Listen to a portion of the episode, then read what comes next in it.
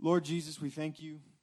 Lord, we pray that your Holy Spirit would come and speak to us today, that you would uh, speak to us through your word, that you would challenge us and um, shape us through um, your word and through what your, your spirit is saying. God, just challenge us and shape us, God. In Jesus' name, amen. So, is everyone doing all right? Okay, good, good, good, good, good. I'm doing good. Um, I want to talk to you about something really peculiar, which, hey, can I just say, I like peculiar. Peculiar is fun, weird is fun. The weirder you are, the more I'm going to like you, um, which I love all of you a lot. So, that, what does that say about our? I'm just kidding. I'm just teasing. I'm just teasing. But, but, but for real, I do. I like weird, but this is kind of a weird thing. So, in March 1887, a pastor named Ansel Bourne woke up in a town in Pennsylvania. He went and knocked at the door of his landlord. Um, and when his landlord answered, Bourne asked, Where am I? Where am I? Who am I? So Ansel Bourne, okay, just to give you some context, because this is strange, he had been, he was a pastor, he'd been, um, for two months, he had been living with a different identity. He'd been going, he'd been using a different name. He had been running a business in a different town far from his home, two states away from his home. In, in Rhode Island, about two states, right? Rhode Island's about two states away from Pennsylvania. Anyways, I don't know geography. But he had been going by a different name, and uh, he had been running this business where he was selling candy and furniture. He had been renting an apartment right? And and the whole town had come to know him. They, he was just this guy. And all of a sudden, one morning, he woke up with no memory of the last two months, and he remembered his previous identity, Ansel Bourne, which but was before he had come to this town in Pennsylvania. Such a strange thing, right? And this is the first um, recorded phenomenon that we now call um, dissociative fugue. Have you, has anyone ever heard of this? Dissociative fugue. It's a dissociative disorder, and it's very rare, and it, there's not much known about it, much like other dissociative disorders. Um, and again, I you know I take I took one uh, psychology uh, class in college, so of course I'm an expert, right? But no, not really. I know nothing about it, but this is fascinating stuff. So this disorder is extremely rare, and um, it's it's oftentimes caused by trauma. But what happens is you completely and totally have um, amnesia in regards to your identity. And oftentimes, people like Bourne, for example, will completely take on a new identity and, and go live in this new, under this new identity in a different place and have no idea who they were. And then suddenly their memories will come back and they'll they won't remember this you know dissociated identity that they've been living under for the last however long it was. So strange. I read about this girl uh, her name was hannah um, Hannah Upp. I don't know. Hannah Upp. Um, yeah her name was Hannah Upp and she went missing for three weeks in new york i think back in 2008 she went missing for three weeks and people kept seeing her roaming around they, they caught her on footage in a in an Apple store. They caught her um, at a they saw, caught her on footage in a Starbucks. She looked completely normal. She was just walking. She was in the same clothes for three weeks, and no one could find her. And people kept asking her, "Are you this missing girl, Hannah Upp?" And she'd say, "No." Anyways, three weeks she went by, and she turned up in the Hudson River. Is it the Hudson River? Yeah, in the Hudson, um, swimming and she had been out there for days, sunburned and really like sick and with hypothermia. She had no clue where she had been for three weeks. It was as if three minutes had passed, but three weeks had actually passed. Such a strange, strange um, disorder. Matter of fact, for years, people thought it was completely fake. Even in 2008, people accused her of, of making it up, lying about the whole thing. But there have been uh, documented cases like, like this one and like the one um, with Ansel Bourne. And in fact, if anyone ever seen Bourne Identity, I can't, I can't not, I can't not. Bourne Identity is based on this, or well, at least the name came from this case of Ansel um, Bourne, who was a pastor, right? So he's trustworthy, hopefully.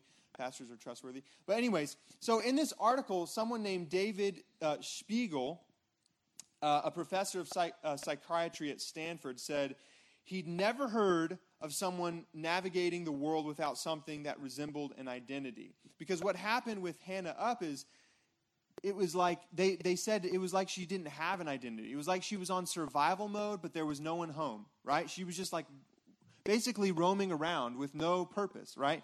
Anyways, she said, I've never, I've never seen this. Um, it may be sparse with far less structure or detail, but I don't know if, if you can be a functioning human without something that passes for a self. He said, You need some kind of orientation for understanding who you are and what you're doing here. Essentially, he said, I, Identity is, is important. You almost can't be human without identity. But can you imagine walking away from your home and, and just becoming another person? Completely losing your identity, forgetting who you were? Can you imagine um, waking up one day and not knowing who you are or where you're at? Losing your identity. Can you imagine that? How crazy would that be? You see, these are really strange and extremely rare cases, but one thing is clear as you learn as you read about it, Identity is important. Identity is important. It's important to know who you are. It's an, important to know what you're doing, where you are, and where you're going. It's so crucial to know what your identity is. This is no less true for Christians, right? As Christians, we have to know what our identity is, who we are. As followers of Jesus, what is the identity of the church? As a group, who are we? What are we here for? What's our purpose? These are very, very hard questions, but so, so important because they have to do with our identity. And here's the deal the Bible talks a lot about identity, a lot about identity. In 1 Peter, Peter actually addresses Christian identity in an extremely important way. So, in chapter 1 of 1 Peter, we see, if you want to follow along, I'm just going to give you a bit of an overview to catch us up. In chapter 1, we see that Peter is writing to the believers in Asia Minor, which is now what's today modern day Turkey. Um, they had been through trials and persecution. Um, Antioch is in Asia Minor, is in one of these places where he's writing to. And it was actually in Antioch that followers of Jesus were first called Christians. Did you know that? And they were called Christians as an insult, right? Because they were undergoing persecution. They started calling them Christians as it was pejorative, it was an insult. And so that just kind of, you know, um, illustrates kind of what we're talking about. It was a bit later, probably. But, anyways, they're going through trials, they're going through persecution, they're not being accepted by society broadly. But Peter rejoices in their, what he calls, new birth into a living hope through the resurrection of Jesus Christ from the dead. That's what Peter says. And then he encourages them that in light of this salvation, in light of this new birth, being born again, they had received or they, they were they had received the Spirit, and he encourages them to be holy as God is holy. Going back all the way to Leviticus, he says, Be holy as God is holy. So, in light of their salvation, in light of this new birth, this new identity, this new creation in Christ, Peter says, Be holy as God is holy. And then he goes on to say, you know, this is the word that's preached to you. And he says that this word is everlasting and it doesn't fade. And this is where we find our passage today. Peter goes on from here to discuss this new identity further. And this is what he says in, in 1 Peter chapter 2 verse 1. 1 Peter chapter 2 verse 1. Therefore rid yourselves of all malice and all deceit, hypocrisy, envy and slander of every kind. like newborn babies, crave pure spiritual milk, so that by it you may grow up in your salvation. Now that you have tasted that the Lord is good. Christians desire spiritual nourishment and growth in salvation. This is a part of our identity. Christians desire spiritual nourishment and growth in salvation. Um, so, in light of this new identity, Peter he encouraged the believers to cast off. It's it, the language he uses is like taking off a coat, right? Casting off their previous vices, their previous issues. And if you notice, many of these vices are social slander, envy, hypocrisy, deceit, right? He encourages them as this community of believers to cast off these issues, right? Get rid of that. You used to be that way, you're not anymore. Cast it off and instead put on this desire for spiritual nourishment. Now, this isn't quite the same as just saying, okay, put on your, you know, your weekly Bible study or your, your morning Devo. What he's saying is you have to have a desire for spiritual nourishment, the things of God, what God has for you. You have to crave it, you have to need it, right? So, this is connected to the passage before we just talked about, to the, the preached word and the eternal word of God.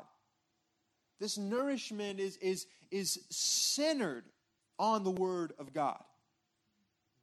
And it is crucial that every day we desire this nourishment, the Word of God. Amen. And it's more than just being able to answer some trivia questions about the Bible.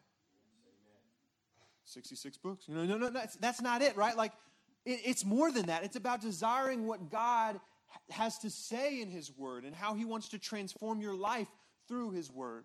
Yes. It requires um, honesty with yourself, being willing to read God's word and, and be challenged and moved, to be sharpened, to grow, right? Salvation for Peter isn't stagnant, it isn't static. It's moving, it's changing. It, it, it's more than just a crisis, a single crisis moment.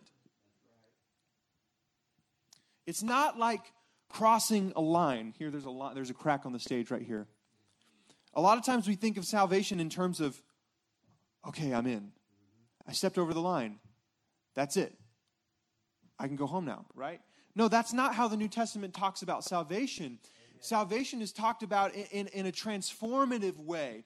In a, it's, it's not like stepping over a line, it's more like stepping through a door into a new world, oh, yeah. into new life. He says new, he calls it new birth right? Um, you know, it reminds me of Narnia, right? Like going through the wardrobe. It's not just crossing a line, crossing some coats. No, it's going into this new world with a new identity as kings and queens, right? Like in this in this visceral way, you're going into into newness and new creation, right? Salvation is something that we continue in. And I'm not saying every day you have to say the Lord's Prayer and, and, and you, you know, worry every time you, you know, say a bad word when you stub your toe. That, that's, not, that's not the point. Like, the point is not that your salvation is not secure. The point is that salvation is, is a life. It's new life. Right? Amen. It's new identity. And we have to desire nourishment so that we can grow in our salvation, so that we can grow in Christ. Amen. You know, it's kind of like um, have you ever watched Bear Grylls? Anyone watch Bear Grylls? Or I don't know. There's other survival shows. But you know, Bear Grylls is always like, I don't know, it's kind of gross. Checking under logs and stuff, looking for like grubs, and he's like, "All right, this is I I can't do the accent. I was like Australian. Yeah, mate. Yeah, this is, uh, you know, no, he's like looking under logs and he's like finding grubs and he's like, this is rich in protein, right? And you're like, don't do it, don't do it. And then he's like, oh, and he eats it. You know what I'm talking about? Okay, this insert, he's teaching survival situations if you haven't seen it. and he's trying to show you how to find sustenance, how to find food, how to find just something. He'll eat the smallest little thing that's high in protein, just something to keep him going. Or at least that's what he says in the show, right? It's kind of like that. Like we have to desire nutrients. We have to de- desire something to just keep us going, to keep us growing. Amen. Does that make sense? Amen. See, for many Christians, salvation is prim- primarily, like I said, a crisis moment. It never goes beyond that one time moment. It never goes beyond that time at the altar at camp, right? And I'm not downplaying those things. I'm not downplaying the moments that we have, you know, that are, are emotional and meaningful to us. But I mean, the truth is, just for, as an example that we used in the introduction with this dissociative disorder, you can have all kind of experiences, all kind of one-time moments that are completely explainable, or at, or at least at times explainable through psychology. We have to have more than a one-time experience. We have to have more than a one-time. If, if it's about a one-time experience, then like all of the New Testament is like meaningless, right? Like it's it, it's it's he's writing to Christians who had already had an experience. They'd already come to Christ, but he's saying, keep going, right? Yes. That word is eternal. It's preached to you. Now now grow. Yes. And crave nourishment, spiritual nourishment. And we got to get practical, right? We got to get practical. Spiritual nourishment in the Word desiring the word, right? Not just a box to check off, but really wanting to know what the word of God says. Amen. Listening to it. You can listen to the word, and it's great. The voice is awesome. If you get your phone out, you push play, and it's the word of God said. Like the, the reader has an awesome voice. Try it, it's really great. Um, but you can listen to the word. You can get in, you can engage with the word in different ways now. That's fantastic. It doesn't have to be this one stagnant old way of doing things. We can, we can engage in God's word. Peter goes on to discuss some more detail concerning Christian identity. This is what he says in verse 4 As you come to him, the living stone, rejected by humans, but chosen by God and precious to him. You also, like living stones, are being built into a spiritual house to be a holy priesthood offering spiritual sacrifices acceptable to God through Jesus Christ. For in Scripture it says, See, I lay a stone in Zion, a chosen and precious cornerstone, and the one who trusts in him will never be put to shame. Now, to you who believe, this stone is precious, but to those who do not believe, has become, or, or the stone the builders rejected has become the cornerstone, and a stone that causes people to stumble, and a rock that makes them fall.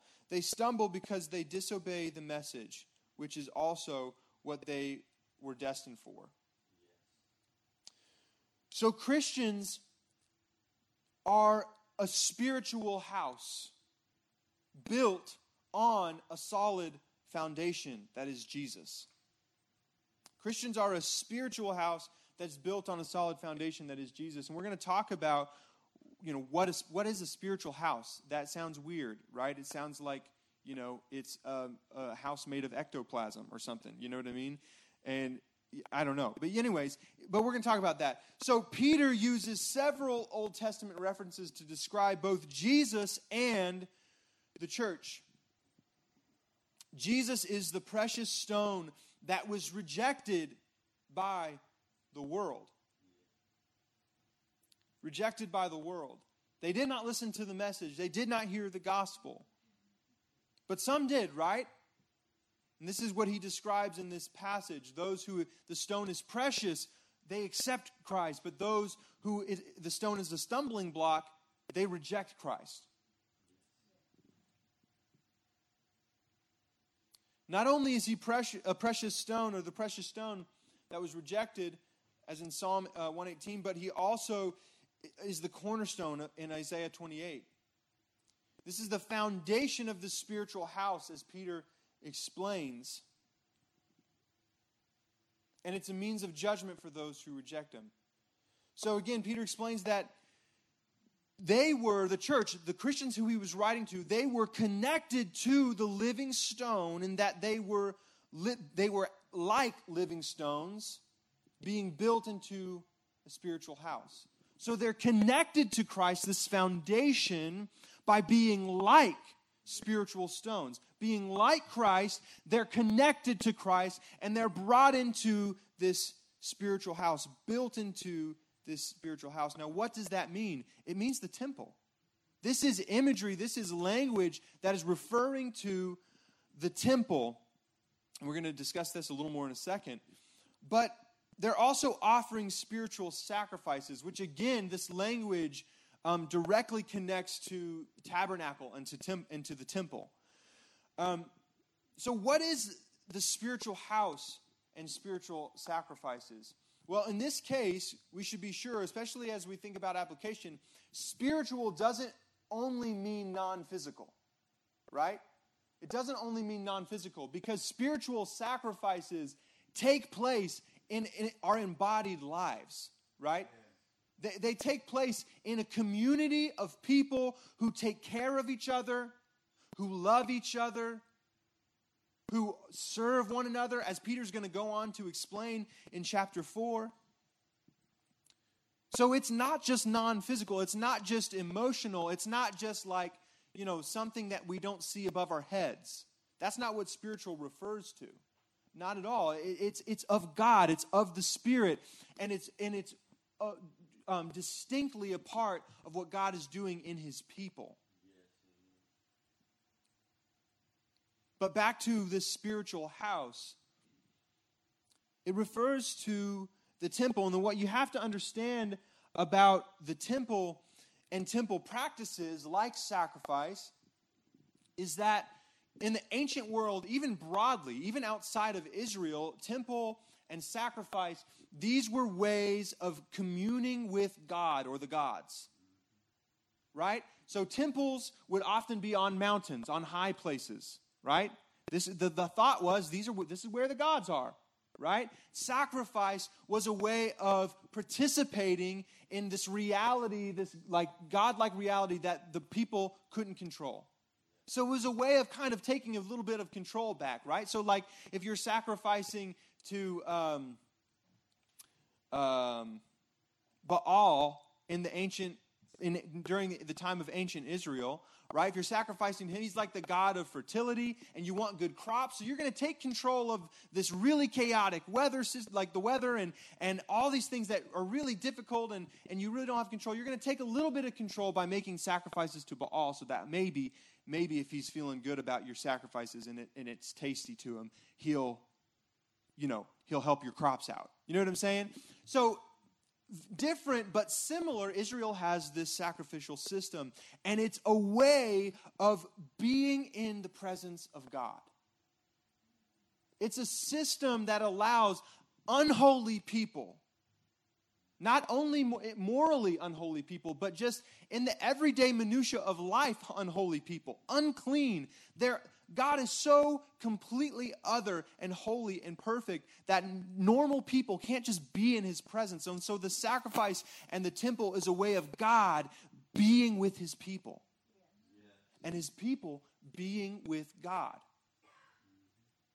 So, what does it mean for Peter to say, in Christ, you are the spiritual house, you are the temple? In Christ, built on this cornerstone, built on this foundation, you're the temple. That means we, as a community of believers, now this is not talking to individuals, but as a community of, of, of, of believers through Christ, we house the presence of God. Now, the presence of God is not housed in a program, not in a song, not in a style, not in a building. The presence of God is in a people Amen. through Christ, we are the temple. Yes. This is why this is why it matters that we don't slander each other, that we don't gossip about one another, that we don't that we're not cruel to one another because we have the presence of God together. We have a new identity. Doing good works is not just a list of uh, things you check off after you get saved because I don't know, I guess God's good, so he deserves it. No, it's a part of being in this new identity. It's a part of being formed as the people of God, being the temple with the presence of God dwelling among us. It matters what you do because God is with us. It ma- we have to be a holy people because God is holy. Going back to chapter 1, right? But what about spiritual sacrifices? Because I don't know about you, but for me, this is the one that I assume I know what it means. And because I assume I know what it means, I don't think I know what it means. Does that make sense? Because here's the deal sacrifice is really foreign to us. The sacrificial, we're removed by the sacrificial system by thousands of years, number one. And then culturally, sacrifice is viewed as this like really like old and outdated mode of worship, and it's kind of violent and kind of gross and you know, it was bound and determined to be replaced by something more spiritual and better, right? So we don't need to understand that or talk about that. We'll just kind of put that out of our minds and and you know what I mean? So we don't understand sacrifice. We have a, in fact, we have a really big bias against sacrifice, as if it's it's a bad thing. But what Peter's talking about has to be understood in light of sacrifice. It has to be understood in, in, in, light of what sacrifice truly is about and what sacrifice truly means. Again, sacrifice is, is a way for people to be connected to God. It's a ritual. It's something where their theology and their belief is embodied and practiced. We don't understand that, and that's hard to wrap our minds around, especially in our context where what we do in church has little to do or oftentimes has little connection to what we believe, right? But what sacrifice is, is it's embodied belief. It's theology that's practiced. We need to practice our theology. We say God is great, we need to live like God is great. Amen. When we, when we partake in the Lord's Supper, when we partake in communion, we need to embody our theology and understand what that means about Christ and what he did on the cross. Sac- spiritual sacrifices are connected to Old Testament sacrifice, but they are different then, right? They're different then because obviously we aren't going to sacrifice a new, uh, you know, a young calf or whatever. We're not doing that anymore. And we don't have to because of what Jesus did. He is the ultimate sacrifice.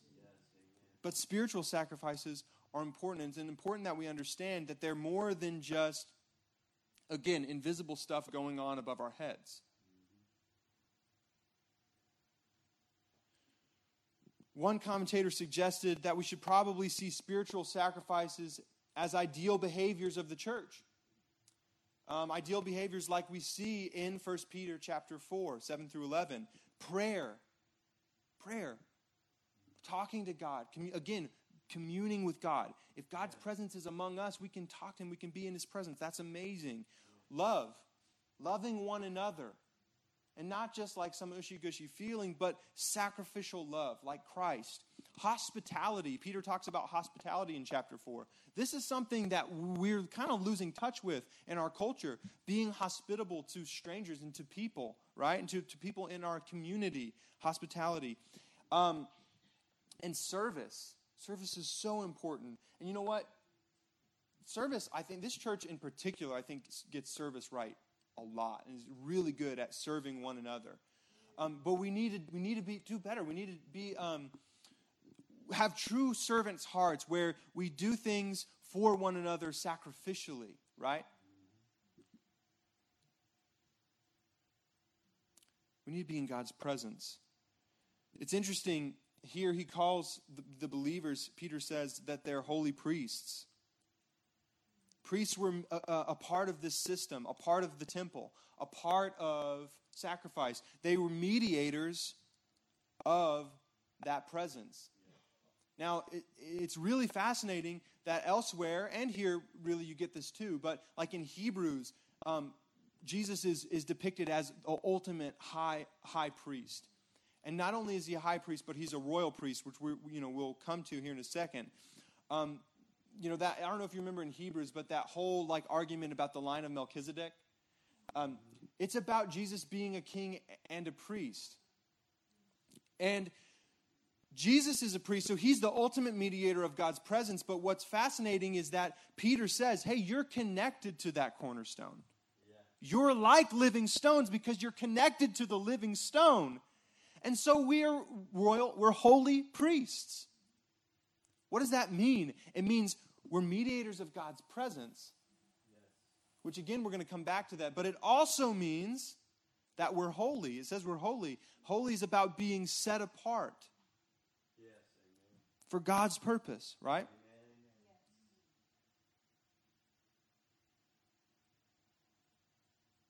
But we are both holy priests and a temple of God. And this is so important to our understanding of God's presence and our understanding of our identity as the church, as a body of believers. Why does it matter that we gather together, that we meet? Because we house the presence of God together, right? We're the temple and we're holy priests and we're set apart for God's purpose. And Peter is going to go into that purpose in a little bit more detail while also describing our identity in more detail. This is what he says in verse 9. But you are a chosen people, a royal priesthood, a holy nation, God's special possession. That you may declare the praises of him who called you out of darkness into his wonderful light. Once you were not a people, but now you are the people of God. Once you had not received mercy, but now you have received mercy. I love that mercy is connected to being included in the people of God.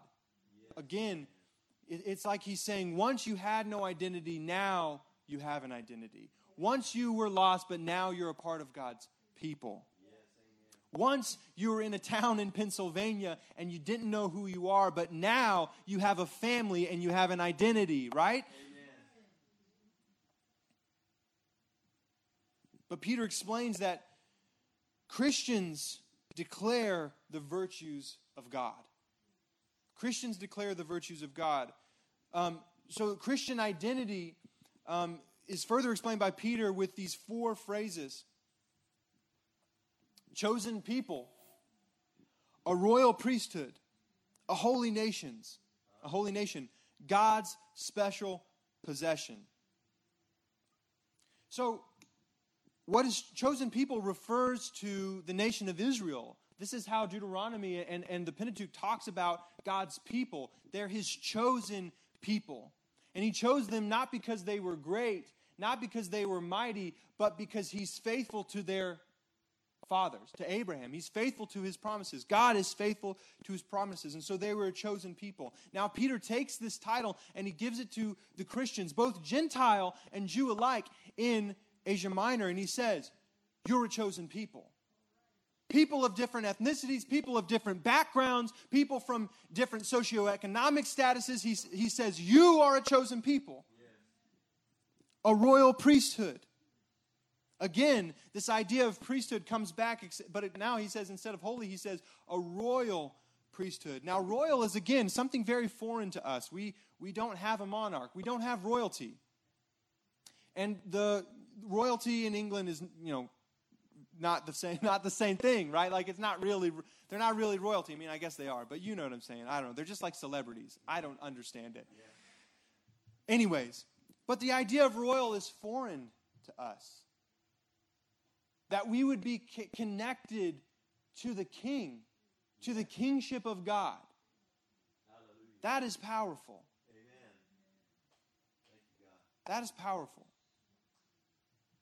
And how are we connected to the kingship of God? Through Jesus' kingship.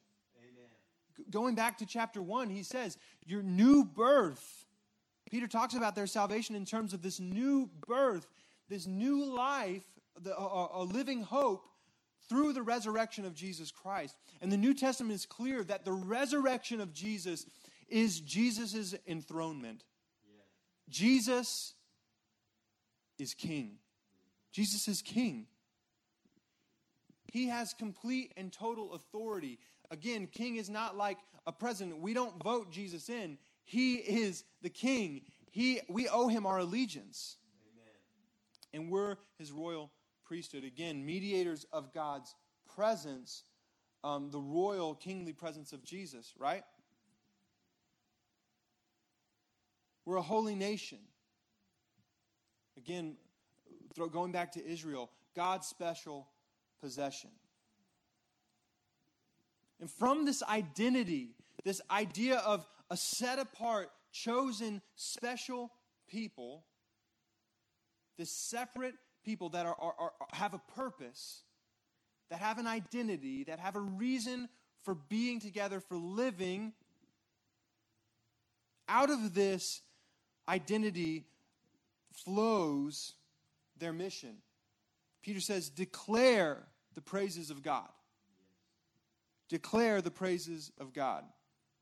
Again, this is much like Israel. Israel was God's chosen people, set apart, but for a purpose, so that all the nations, all the families of the world would someday be blessed. This is the promise in Genesis 12, right? So they were, yes, a chosen, set apart, holy nation. They were a separate people, but they were a separate people for the purpose of showing God's presence, of mediating God's presence to the world.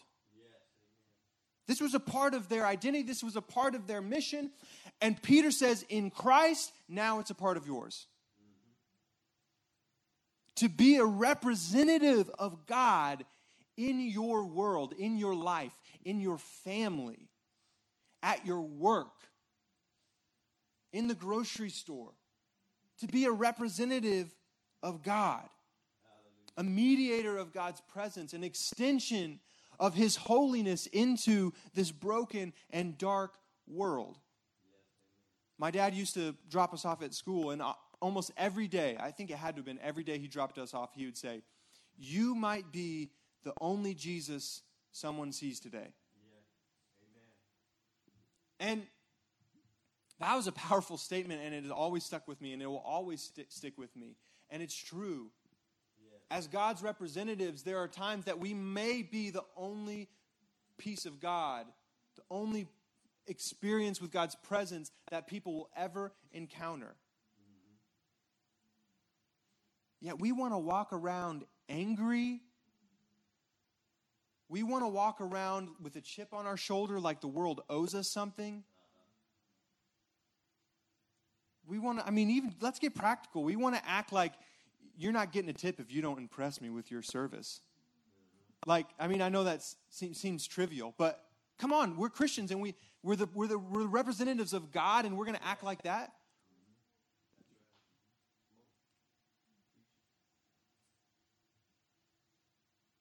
You know, I, I was talking with Stephen the other night, and we were kind of talking about this idea a little bit about being a representative of God. And I was telling him, I was like, hey, you know what?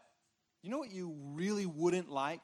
You wouldn't like if you told me, hey, tell Pastor Sid he's awesome and I love him. He's a great pastor.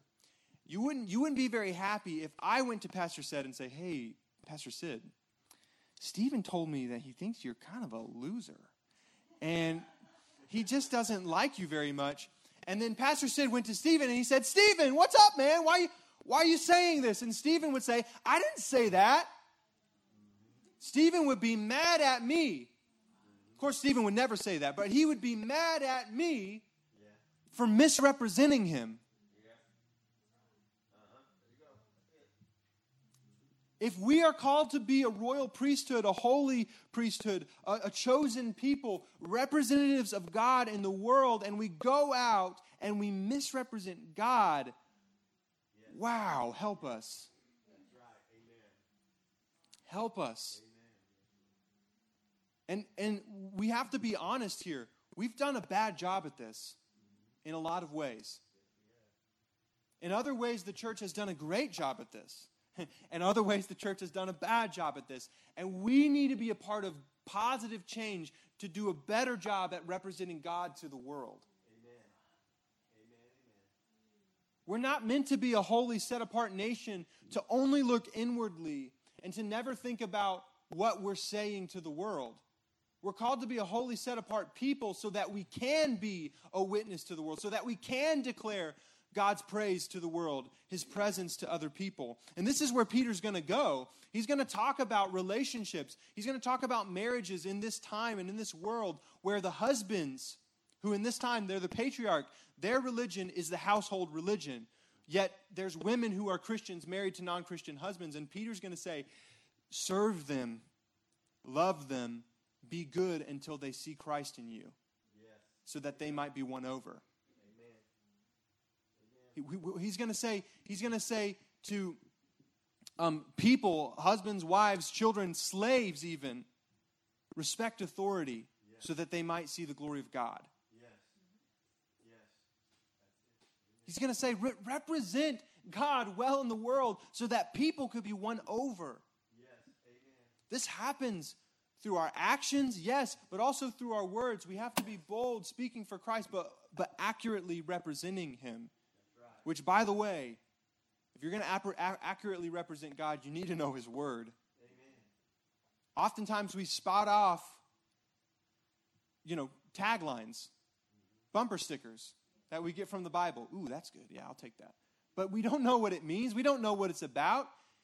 It's not changed us or formed us in any way. We haven't wrestled with it. We haven't asked it, asked hard questions with, with it. But we're ready to throw it up on Facebook or we're ready to do whatever with it. And no, we got to know God's word. If we're going to represent Him accurately in the world, we need to know His word. Amen.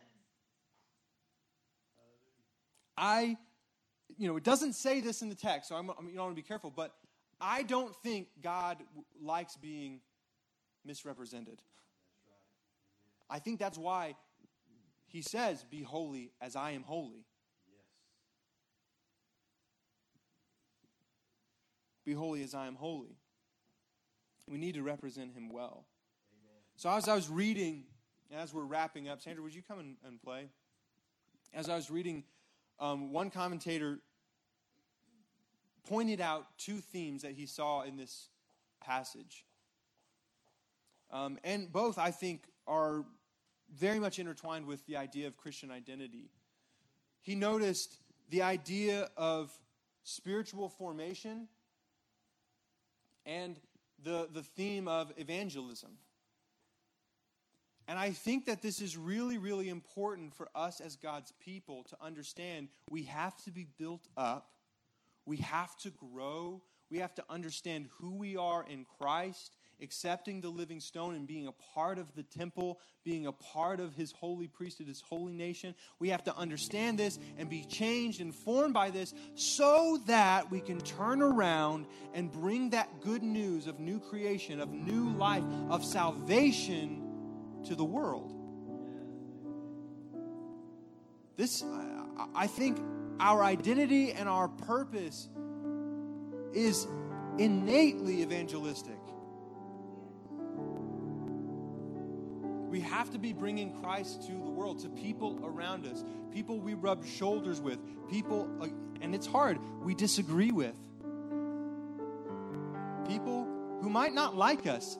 I, I, there's not too many people that I don't like, or types of people, or there's not too many people that I don't like but I will not talk to people I think won't like me. You know what I mean? But even people I think won't like me need the gospel. Even they need salvation. Now, you know, I can't not talk to someone because I think they're going to, you know, be rude to me or whatever. That's not evangelism.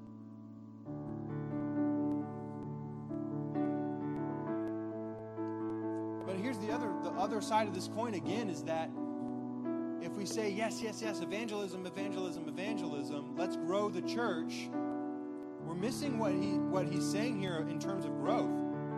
He says, grow in your salvation, not grow numerically. He says, build yourselves. He says, know the word. He says, he says, grow and, and, and, and desire this, this um, spiritual sustenance.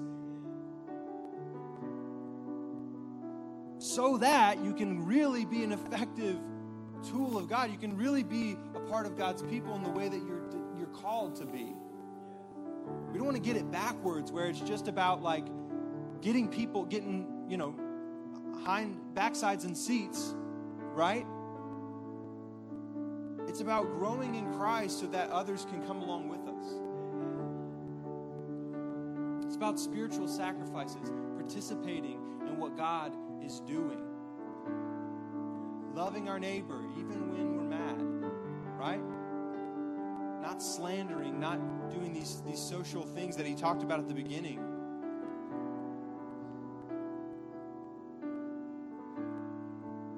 Let's pray. Will you stand with me? Lord Jesus, we ask that you would help us to be formed by our identity. Help us to be formed by our, salvation in such a way that we crave, we desire spiritual growth God, help us to understand who we are as your people and how we are connected to your presence through Jesus Christ. God, help us to understand that we are called to declare your virtues to the world. We're called to be um, mediators, carriers of your presence and your values to the world. And we can't misrepresent you. God, help us to, to be your people. In Jesus' name. Thank you, Lord. Thank you, Father, once again, Lord. As we go into the world, God, Lord, may we always be conscious that we bear the name of Christ, Lord. Lord, that I'll do everything within my power, guess. Trust in you, Lord, to change people's lives, God, but the way I live my life and the way I represent Christ, I pray that I will be that representation of God. Your proper representation, Lord. Yes, Lord, and then we trust your Holy Spirit will just change people's lives, oh God. God, I thank you, God, once again, Lord, for your word, oh God, that we will always, oh God, have this greater desire a greater desire for the truth, a greater desire for you, Lord, a greater desire for your word, God, a greater desire for your presence, God, even together as a as a church, Lord. That we will seek you, Lord, with all our hearts, Lord, and that you will be that that pearl of great price, God, that you just give up everything to just go looking for that, Lord. And when we find that, God, that's it. Yes, Lord, I pray, God, that you work in our hearts as individuals, Lord, work in our hearts as a church, Lord. And I pray, Lord, as we go out into the world, oh God, that Christ will be evident, Lord. Christ will be evident in everything we say and in everything we do, oh God, Lord. And I pray, Lord, once again, oh God, that your Spirit will be with us, Lord. Your Holy Spirit will quicken our hearts, quicken our minds, and quicken our thoughts, Lord. That as we speak, Lord, we will speak life into the people around us, God. Yes, God. Whether they like us or they don't like us, whether they believe in God or don't believe in God, Lord, we pray, God, that as we speak, Lord, we will be conscious and guided by Holy Spirit, Lord. Lord, and I pray again, God, once again, God, that all this flows, God, from our desire for the Word, Lord. As we study your Word, God, I pray you reveal yourself to us more, Lord. We thank you, Father, once again. Thank you, Father, once again. Thank you for your presence, Lord. Pray, God, your blessing, God, upon each and every one of us as we go from here today, Lord. I pray, God, that lives we encounter this coming week, God, Lord, that seeds will be planted, God. Doesn't matter what, God, that seeds will be planted, God. That lives, God, will be turned to you through the way we, we behave. Thank you, Father, once again. We give you praise, we give you glory. In Jesus' name. Amen. Amen. Amen. Hallelujah. Hallelujah. Amen. I was just uh, just reminded of a sermon that I heard this past week too. He's talking about we all look for revelations of God, and He's revealed Himself through His Word, and that is the best revelation. So, you know, keep seeking God's Word if you wanted revelation from God. Amen. Amen. God bless you guys. See you Tuesdays at 7.30, Brother Dan. And on Wednesdays we have, uh, Tuesdays we have prayer at 7.30. Wednesday we have our uh, service at 7 p.m. God bless you.